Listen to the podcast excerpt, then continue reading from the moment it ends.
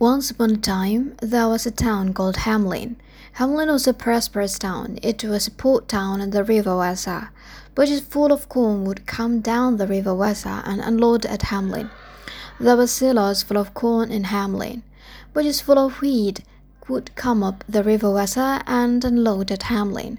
There were silos full of wheat in Hamelin. With silos full of corn and wheat came mills for grinding the corn and wheat, bakeries for baking bread and cakes, shops for selling the bread and cakes, and of course, people for eating. The people were so prosperous and busy loading and unloading, milling, baking, and eating that they didn't notice all the litter and rubbish that was accumulating in the streets. And of course, with the rubbish came the rats.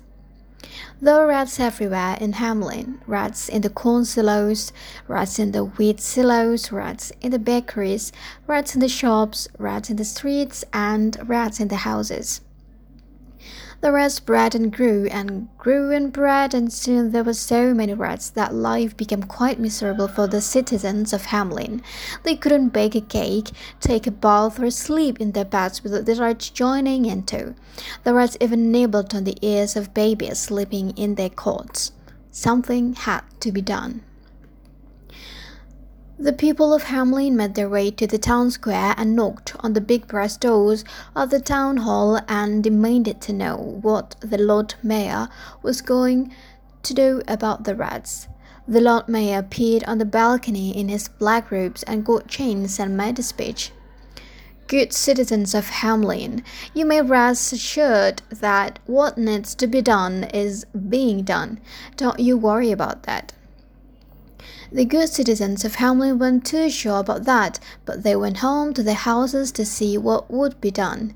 But nothing was done. There was just so much rubbish in the streets and just as many rats in the mills, the bakeries, the shops, and the houses. In fact, there were more rats. The rats crept growing and breeding and breeding and growing and eating and eating. They ate anything they could get their teeth on. Nothing or no one was safe from the rats.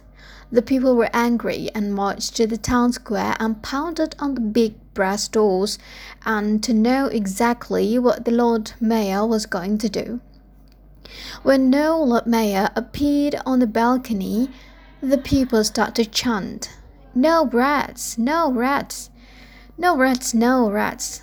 Finally, the Lord Mayor appeared on the balcony in his black robes and gold chains and announced somewhat nervously that he had a definite plan of action.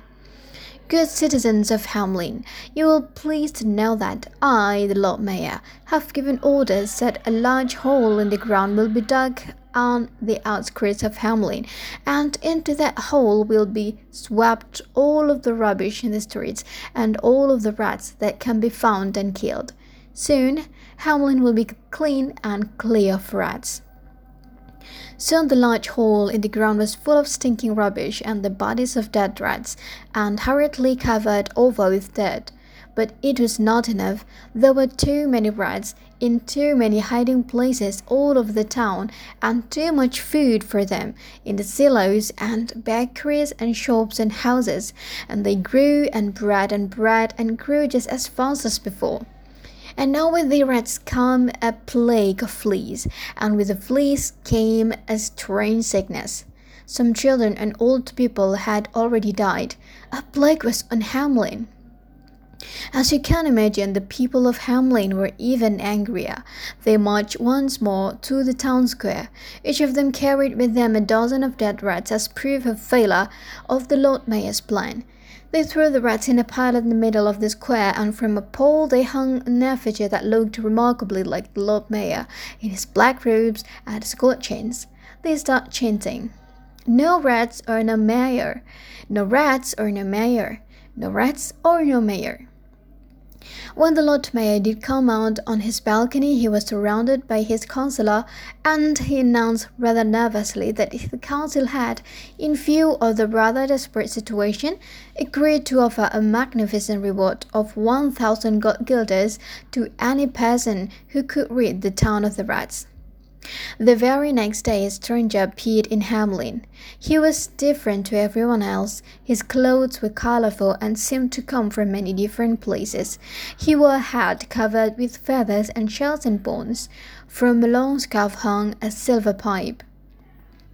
The stranger followed the carts up from the port, and he saw the silos full of corn, and the silo full of wheat, and the mills, and bakeries, and shops, and houses, and people, and rubbish, and rats.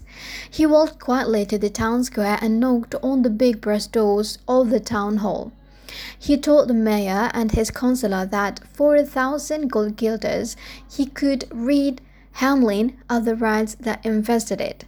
The mayor enthusiastically agreed, and the Pied Piper stepped outside.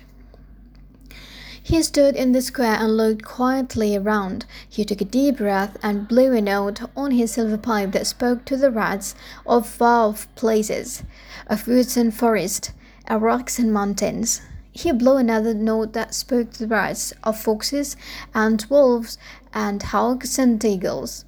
He blew a third note, and all of the rats in the Hamelin started to scurry towards the Pied Piper. They scurried out of doors, out of windows, out of drains, and out of holes. They scurried down the lanes and streets toward the square. Now the Pied Piper started to play a dancing tune, and he danced out of the square, and the rats followed long behind. They moved out of town and towards the port. At the riverside, the piper stopped, and he placed his one toe in the water, and as he continued playing, the rats continued dancing across the wharves and into the river. Rats bathed their thousand stains out of the town, across the wharves, and splashed into the river, where they were drowned. When the last one had disappeared beneath the waters of the Weser, the Pied Piper stopped. He stood quietly looking at the water for a while and then turned and walked back to the town square. The good people of Hamelin were celebrating the victory against the rats. At last they were free of the pestilence. The Lord Mayor and all of his councillors were up on their balconies, slapping each other on the back and making speeches. The Pied Piper waited for a quiet space and asked for his one thousand gold guilders. The mayor called out so everyone could hear. A thousand gold guilders? How could you have possibly earned a thousand guilders? Why, everyone saw how while the rats were drowning themselves in the river. All you did was dance about and play on that silly little pipe of yours. You'd be satisfied with forty guilders and think yourself lucky at that. To the shame of the people of Hamelin, they agreed with the mayor and laughed at the Pied Piper as he walked quietly out of the town. The next day was a religious feast, and all of the adults were in the church as he walked back to the town. He stood quietly for a while in the coin store in the town square, and they took a breath and played a note that spoke to the children of faraway places, clean air, and sparkling rivers. He blew another note that spoke to the children of fun and games and whales and dolphins and bright colored parrots. He blew a third note and all of the children started to run and jump and skip out of the houses towards the town square.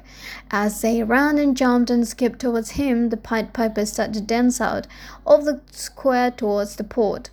The adults in the church heard all of the children go past and they rushed out of the church to see what's happening. They called out to the children to stop and come back, but it was like they could no longer hear their parents' voices. The parents were relieved when they saw the Pied Piper turn away from the river and dance with the children towards the mountain. The relief turned to horror, though, when a small door appeared in the side of the mountain, and the first Pied Piper and then the children start to run and jump and skip inside. The parents ran up to stop them, but it was too late. All of the children but one boy who was hopping along on crutches and couldn't keep up disappeared inside the mountain and the small door slammed shut so tightly that no one could tell exactly where it had been. The people raced up with shovels and picks and started furiously digging holes in the mountainside, but it was all to no avail. The small boy on crutches tried to tell them of the sounds of faraway places, clean air and sparkling rivers, and fun and games and whales and dolphins, and bright colored parrots, but no one seemed too able to hear. In time, the people got over their shock and life started to go on again. Parties full of corn came down the river Weser and unloaded at Hamelin. Soon there were silos full of corn once again in Hamelin. Boys full of wheat came up the river Weser and unloaded at Hamelin. There were silos full of wheat once again in Hamelin, but they never forgot the Pied Piper, and they always paid their debts in full and on time.